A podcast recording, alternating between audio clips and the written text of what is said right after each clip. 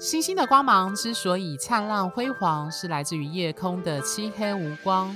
生命的故事之所以动人心弦，是源自于人心的曲折离奇。Hello，各位听众，大家好，欢迎收听《哈 star 惺惺相惜》Podcast。我是金木和尚，若母羊座在五宫，海王星二宫，很不会理财的金牛座 Coco 米。我是太阳合轴天底落狮子座，外显很不狮子的狮子座 Tia。好，今天呢，我们这一集要进入的是变革之神天王星的中这一集。我们经历过土星的系列，就知道，嗯，我们应该会讲到三集，所以我们就变成上中下。那本集呢，就是要接续上一集，要探讨天王星主要在本命盘所产生的影响。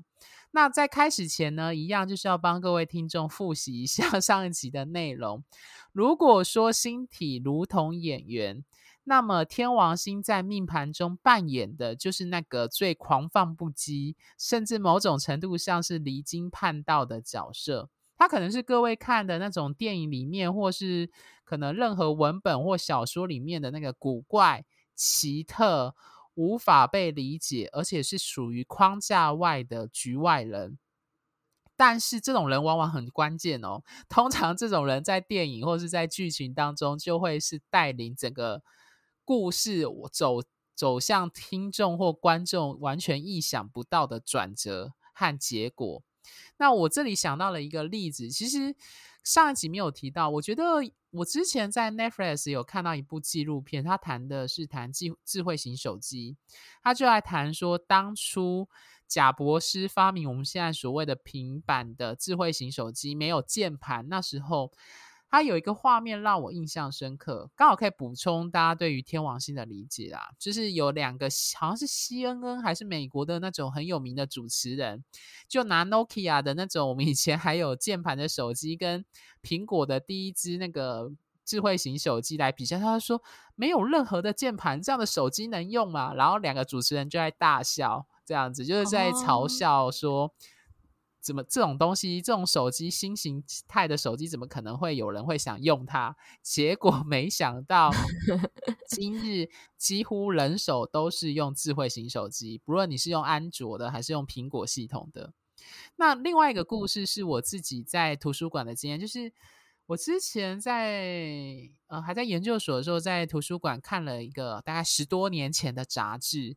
那那个杂志就有社有评论，那我看到有一个投稿的，好像是大学教授吧，他就写了一篇很认真的文章，在探讨在一九九零多年代，一九九四还是一九九五吧，那时候 Windows 电脑刚系统兴起的时候，那时候不是要进行数位化数位化嘛，那那时候。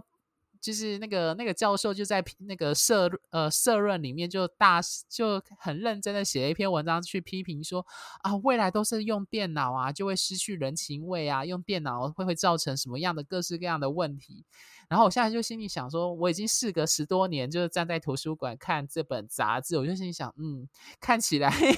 那时候就在想说，嗯，这就是所谓典型的天王星改变了整个土星的价值体系的范例，所以。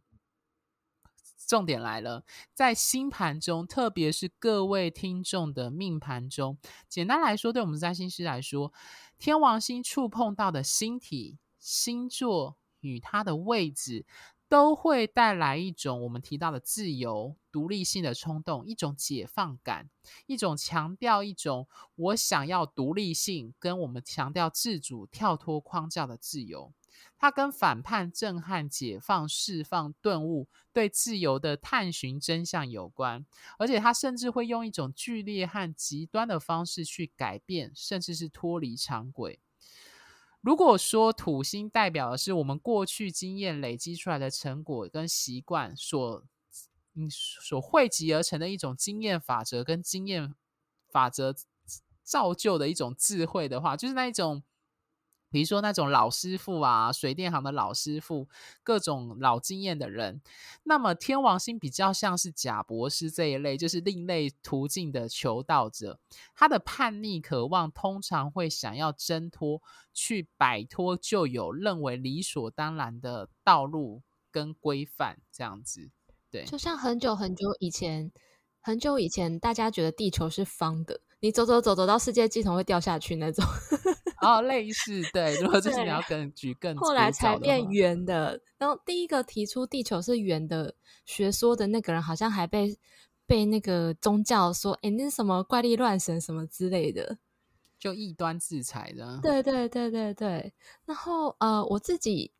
呃，认为天王星在我们个人本命盘当中的地方，就是所在的宫位，然后呃相关的相位，还有星座，都代表着我们个人独特、有创意、宇宙不同的所在。那可能在这一这一些方面，这个星盘的主人可能也会有那种分离、被孤立的感受。嗯，因为当一个人要跟别人不同的时候，或者是说你要脱离所有人的视野去探索完全不同的世界跟领域的时候，势必会孤单。因为天王星人，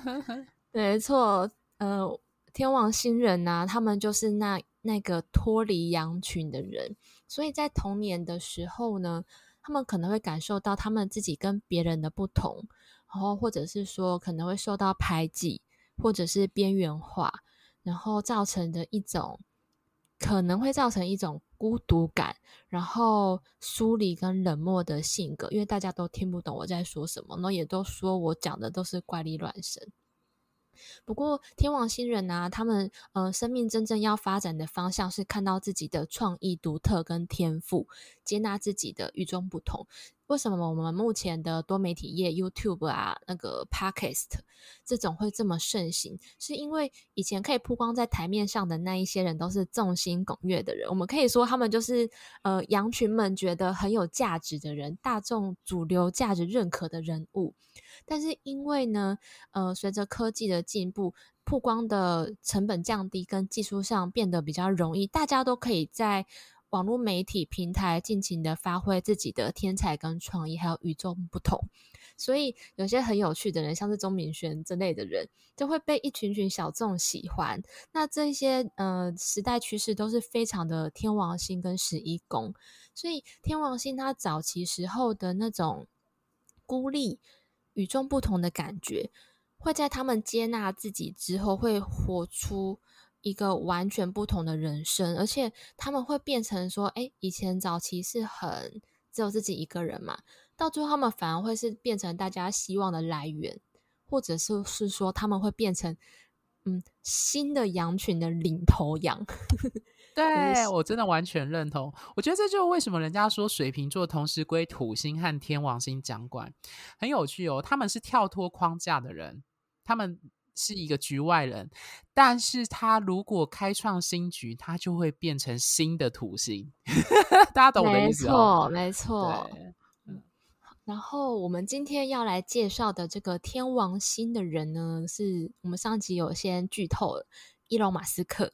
大家如果不认识他的话呢，他就是电动车特斯拉的执行长，嗯、呃，全球首富。那如果电动车特斯拉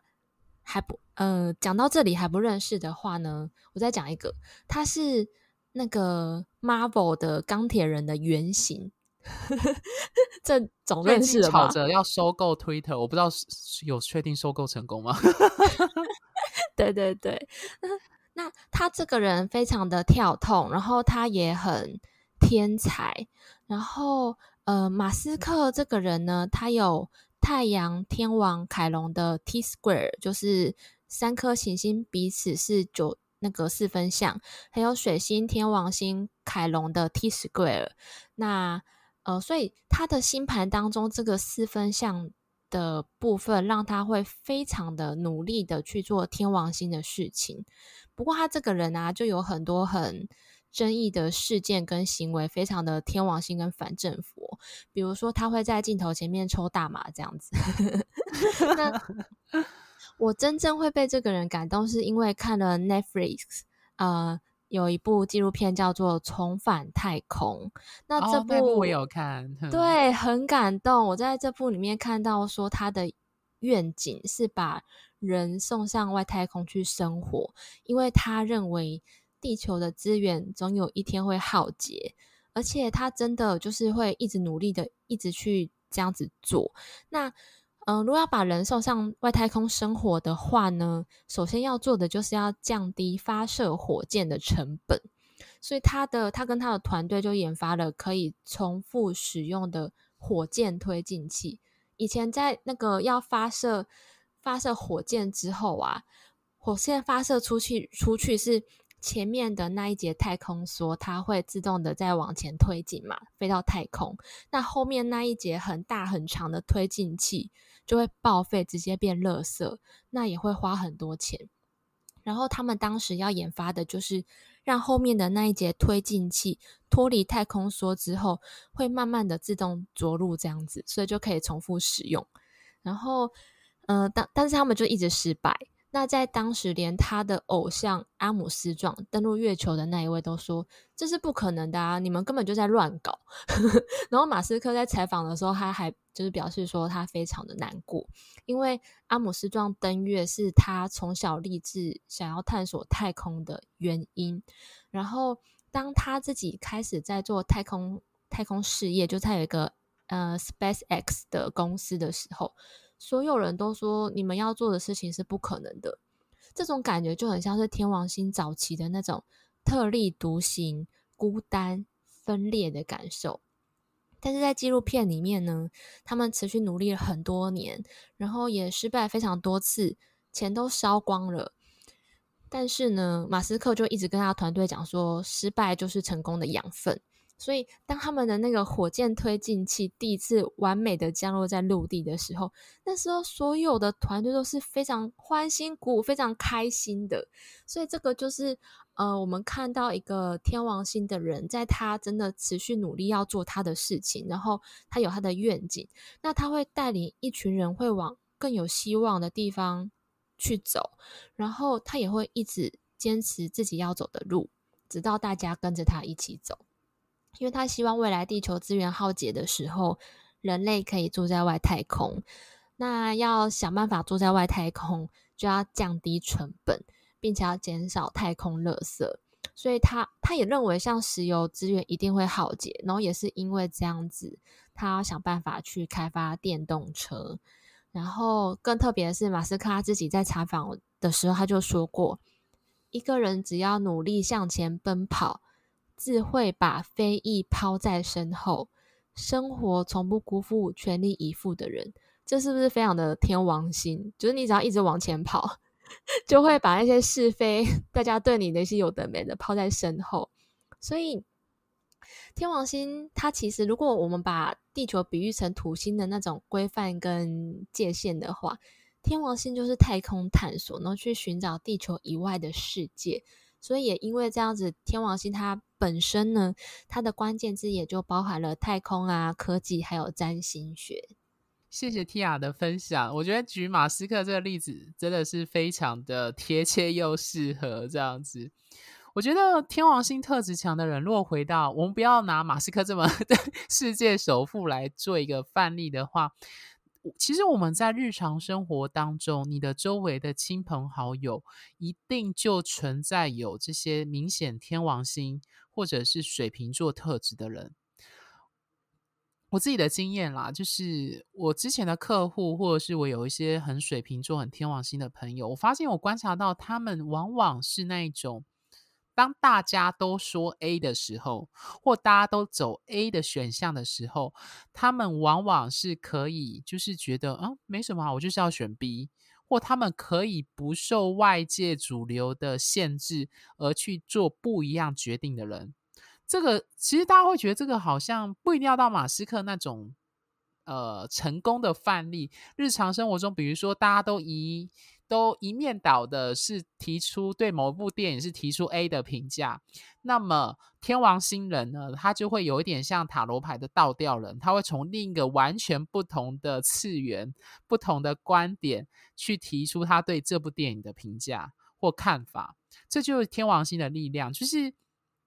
当大家都只用一种视野去思考这件事情的，也就是所谓二维的观点的时候，那么天王星特质或天王星这个星体带给我们了的，就是从一个另外一个三维、四维，甚至是五维的角度去告诉你说，其实这不单单只有这样的观点或这样的想法。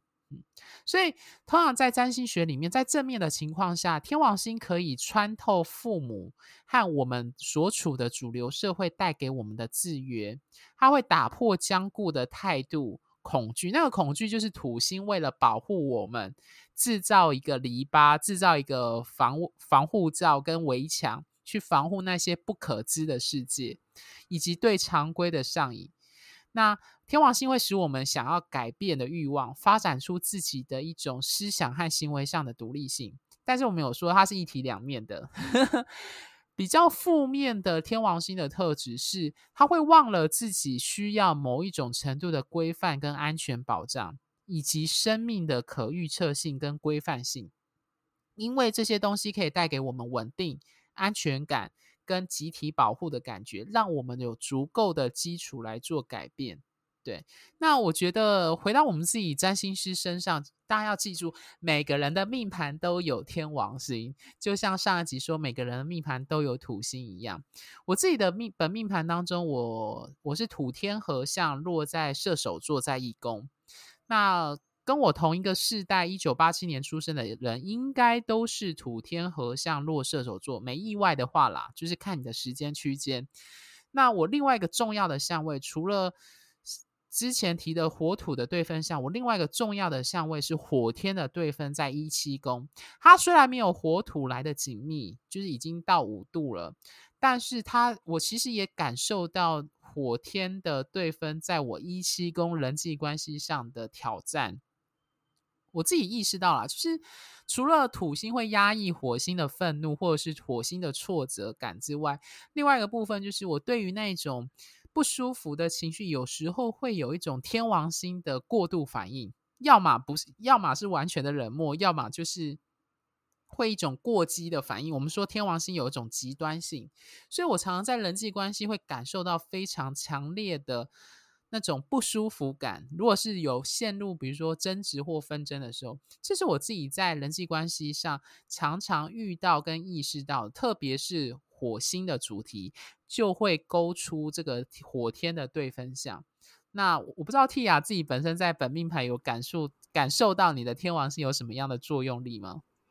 嗯，我感受比较深的是我朋友的星盘，因为我朋友的星盘它是月亮跟天王星对分享，然后同时跟金星四分相。对，他曾经跟我说过他。从小就是有被家暴，然后离开原生家庭。那对于他日后的嗯伴侣关系，他的信念都是说：今天我们如果不合就分开，或者是说，他就有一句名言，他就那句名言是：他觉得不管任何争执跟是或者是不和谐。只要透过距离拉远之后，时间会解决一切。但是你可以感受到说，就是那个嗯，月亮跟天王星，当你的原生家庭、你的情感的归属被切割的状况，或者是说你的行为虽然表面上是主动的去切割关系，但是背地里是你的潜意识觉得，诶，我是被迫只能赶快先切割，以免我。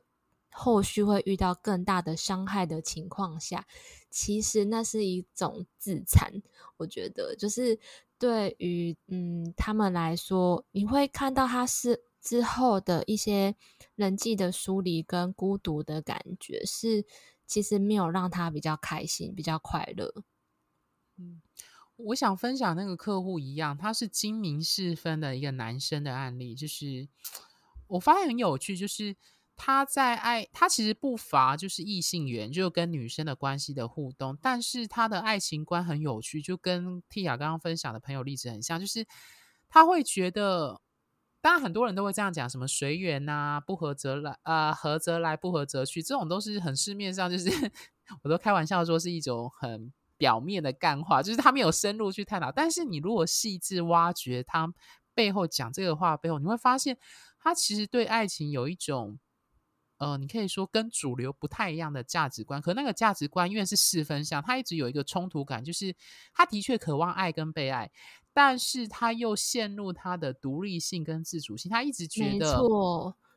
他就跟我分享说，他跟之前女友的交往，他就会觉得他的确喜欢这个女生，这是确定的。但是他会说，一旦确定交往进入关系之后，他又会想要逃走。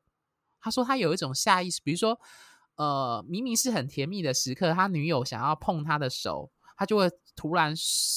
速地马上抽抽走这样子。然后他女友会说，不知道为什么，就是为什么他会有这样反应，他自己有意识到，但是。他那时候跟我分享说，我觉得天啊，这真的很典型的精明四分。就是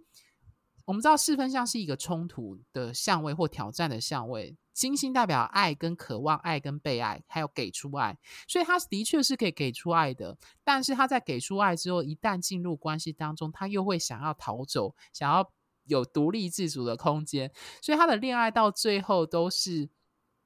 就是，呃，他他自己有自嘲啦，他自嘲说他应该在历任女友当中，应该都是风评很差的男友，就是前面都很 O，就是那叫什么开高走低嘛，就是前面都很 OK，但是分手都分得很。很很糟糕，这样就是可能会莫名的消失，或是最后就是没有理由的就提分手，这样，然后女生完全都不知道说为什么是为什么会提分手，但是那个议题其实是源自于他内心的那一种对于关系的渴望，但是又渴望独立性，就是爱跟独立之间的，你可以说是冲突跟整合的议题。对，这是我看到的有一个客户，他是金米呃金。今天是分享的范例，这样子，对，嗯，我觉得这种时候就可以去问对方说，诶，他为什么会想要逃走？就一定是，嗯，他可能背后的东西没有那么的简单，只是想要探索，只是想要独立性，而是说不逃会发生什么事情，可能要去找到，才会才比较有机会可以跳脱这个。这个循环，这个 loop 这样子，嗯，那我再来分享另外一个正面的例子好了。好，OK。哦，这个人是嗯，马斯克的妈妈，叫做梅伊马斯克。马斯克曾经说啊，他这辈子最想要超越的人就是他妈妈。他妈妈是一个天王天王星盘主星的人，就是说天王星在他星盘当中跟最多行星有相位。那他妈妈星盘是天王星跟水星、金星、火星、木星都有相位，所以很有趣哦。天王星妈妈生出天王星的小孩，他妈妈很厉害，什么？没有，我那时候听新闻看到他妈妈分享他跟马斯克的那个故事，我就觉得天哪，这个妈妈一定不是一个普通的妈妈。妈妈非常的不容易耶，你嗯、呃，等一下你再补充，那你再补充那个，嗯嗯，就是他妈妈总共生了三个小孩，然后三个小孩都是亿万富翁，但是呢，他们并不是那种很轻松就变成亿万富翁的，因为他妈妈在嗯二十几岁嫁给他爸爸的时候就一直被家暴，连。蜜月期怀孕的时候都被打这样子，所以他妈妈后来等到那个南非的法令，就是说，诶，如果你被家暴可以离婚的法令一通过的时候，他妈就跟他爸爸离婚。然后离婚之后，他就一个人打五份工养三个小孩。然后在那个就是没有钱的状况下，他发现了伊隆马斯克的电脑的那个天赋，就还蛮在这种情况下买了电脑给他。那现在就是一个模特儿，他诶六好像是六十岁的时候去拍了全裸的那个杂志封面，然后就是非常的美，就是女人呃活了活在应有年纪的那种自信的那种美，然后跟他现在有他自己营养师的事业，然后就在世界各地演讲，告诉大家说，诶我们要怎么样去活出自己的独特性。怎么样去活出自己精彩独特的那一面？那我觉得也是因为有这种想要跳脱框架的信念跟态度，他才有办法养出这种这三个与众不同的小孩。他另外两个小孩都是都是非常走自己的道路的耶。他的呃另外一个应该是马斯克的弟弟，现在做的是跟有机食物有关的餐厅。那在当时就是是比较新颖的概念，然后他的妹妹好像是一个好莱坞的制片的样子。那 Coco 米，你刚刚你之前看到的他妈妈特别的地方是什么？我看到是一个小趣事，就是说他他们在南非的时候，马斯克就已经展现他的投资天赋，他就告诉他妈妈说：“你一定要买哪一只公司的股票，你一定会涨，一定会赚钱。”然后他妈妈后来原本不太相信，后来就好吧，那就试着听他儿子，明明是还是很小的小孩的话去买。然后后来就是涨到一个盘，他妈妈就决定要卖出。然后马斯克说：“不对，你现在卖还不还不到高点，就是你还可以赚更多钱。”然后结果他妈妈就这次就没听他儿子的话，就先卖掉，然后就把钱就是可能分给三个小孩。然后马斯克很不爽，他就说：“小时候他就觉得没有那个是我的建议，钱应该是重点，应该是要分给我这样。”然后我那时候看他妈妈 陈述那个故事，我就觉得还蛮有趣的一个。母子的互动关系，因为这跟我们传统华人社会下对于那一种长辈尊卑有序的那种状态，其实很不一样。哦、然后从他妈妈在讨论他三个小孩的教养方式跟那个描述，你就知道这个妈妈她其实给他小孩非常大的自由度。对，那个自由度是让天王星能够自在发展的一种状态。而不是一种我告诉你，你只能按照什么样的道路去走你的人生，这样子。没错，他都跟他小孩说，你们可以去走你们喜欢的、有兴趣的事情，但是你们要为自己负责。好天王星啊！对对对对，然后他也从来没有要他小孩交功课，让小孩会对，没错，就是非常 open 的一种方式，像是他那时候、嗯、没有界限。对，因为伊隆马斯克那时候是读大学嘛，去读大学，然后他就辍学了，然后辍学之后去微软什么工，他妈妈都没有骂他，他妈妈还很支持他，所以才会有今天的，就是。变成乌克兰可以求救的一个天王星人，这样 子，没错，没错，没错。而且我觉得马斯克真的是一个很有趣。你看他的私生活，我之前看新闻就说他前前妻嘛，还是前女友替他生下，就说什么马斯克不像是过世界首富的人的生活，私底下就是只房产只有一个，就是目前好像都卖掉，只剩下那个。到处借住，对对对，借住，然后吃的东西也不是很在意，没有很在意，就是在物质性的享受，他只一心只放在他想追求的目标。我就像，嗯，这的确跟一般那种我们对亿万富翁的想象，说对物质性非常渴望，是完全不一样的状态。没错，没错，大家有兴趣都可以在 YouTube 上面看到他妈妈的影片的介绍，这样子，他妈妈还蛮红的。嗯对，就而且人也长得真的是蛮漂亮的，嗯，没错，他好像有，呃，他也是有金星跟天王星的相位，金星跟天王星有相位的，还有另外一位叫做 Ray Edmond，就是最近那个怪兽与他们的产地的那个男主角哦，那个男主角也是，嗯，我补充一下，我嗯。今天有相位的人，特别是三分相，他们都有一种很特殊的美感。那种特殊的美感会会让你突然眼睛一亮，但是那种眼睛一亮不是主流的，是那种觉得啊太特别。可是那种美又很难用现在我们过去经历过的美去形容它。没错，就是 Ed Redman 他的那个，他最吸引我的是他的眼神，还有就是他的美有一种有勇气。嗯，但是又有一种有一种融合女性的那种爱跟温柔跟保护的那种感觉，就是她之前演《丹麦女孩》的时候，我有看到她那个面相，所以我对她的金星跟天王星的这个相位印象非常的深刻。嗯，所以我觉得各位听众可以听我们这一集讨论到现在，简单来说，可以去理解天王星碰触到的星体都会带来一种独特性。那个独特性可能一开始会让你觉得不知所措，会觉得无法理解。但是就像刚刚就是我们举的马斯克啊，或者是刚刚就是怪兽与怪兽与他们的产地那个演员一样，就是你后来会发现那种独特性其实会找到它特殊的韵味。那你可不可以用包容跟宽容的心态去欣赏这个独特性？它其实我觉得还蛮考验某一些，如果你认为一定要就是一定要 A 一定要 A 的样子的人，他其实会打开你的视野，跟打开你我们常说土星的规范跟界限这样子。对，而且天王星人也不会削别人的包容。那我才不管你们怎么看呢。他对我告诉你，真正最天王星的人，他是完全不在意别人怎么看，他也不在意别人对他的评价，会在意的都是假的。对，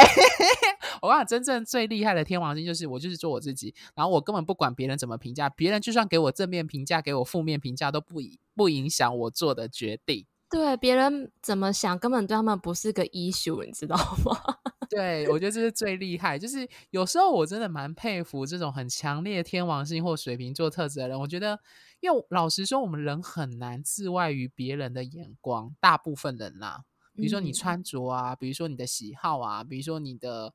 外表啊等等，或者是你选择伴侣，你很难不受外界主流的规范给影响。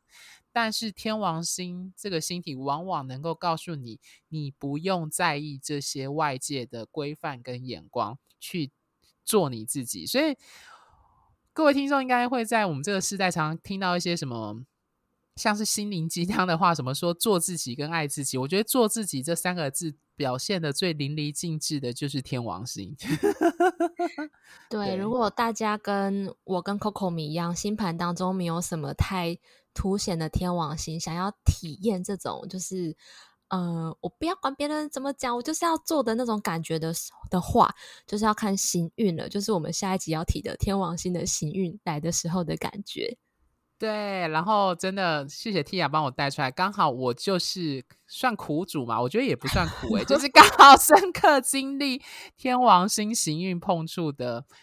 范例，那我们就会在下一集跟各位分享。对，我也有，我是刚好过上升，现在，在是过上升哦，那也很明显呢，是不是比你厉害？没有啦，啊哈哈哈！我是碰触到本命的水星跟太阳这样子，嗯，也是很厉害，很那个。对，OK，好，最后星星相惜有提供数种专业占星服务。咨询，那从如同个人占星身份证最重要也最基础的个人本命盘的完整分析讲解，深入探讨双人关系互动与性格适合度的关系合盘，探讨年度运势与一年中重要日期与年度主题的流年推运，还有挑选日期做重要决定和规划的择日占星。另外，如果你正面临人生难关，想迅速立即性的针对目前困境原因进行厘清，进而找到生命出口的人，我们有提供针对你命命盘重点式的判读与建议的方案，例如提供即时且快速文字咨询的解忧信箱服务，还有占星三人行方案，都适合想针对单一问题进行咨询的人。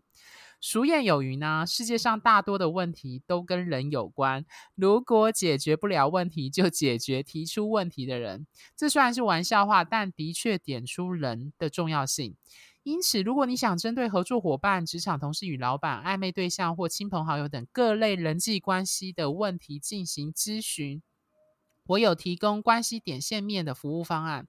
会针对对方命盘的重点特质来分析你命盘与对方人格、个性与关系样态，进而提供关系经营与互动时的建议。那如果你是对投资理财与金钱资源运用上想做深入探讨的人，欢迎找我们财经专业背景出身、对财经占星学有特别钻研的 Tia 进行投资钱财旺旺来的线上文字咨询。他会从你的命盘中找出潜藏在其中的投资天赋、适合的投资标的，以及蕴藏在命盘里的资源保障。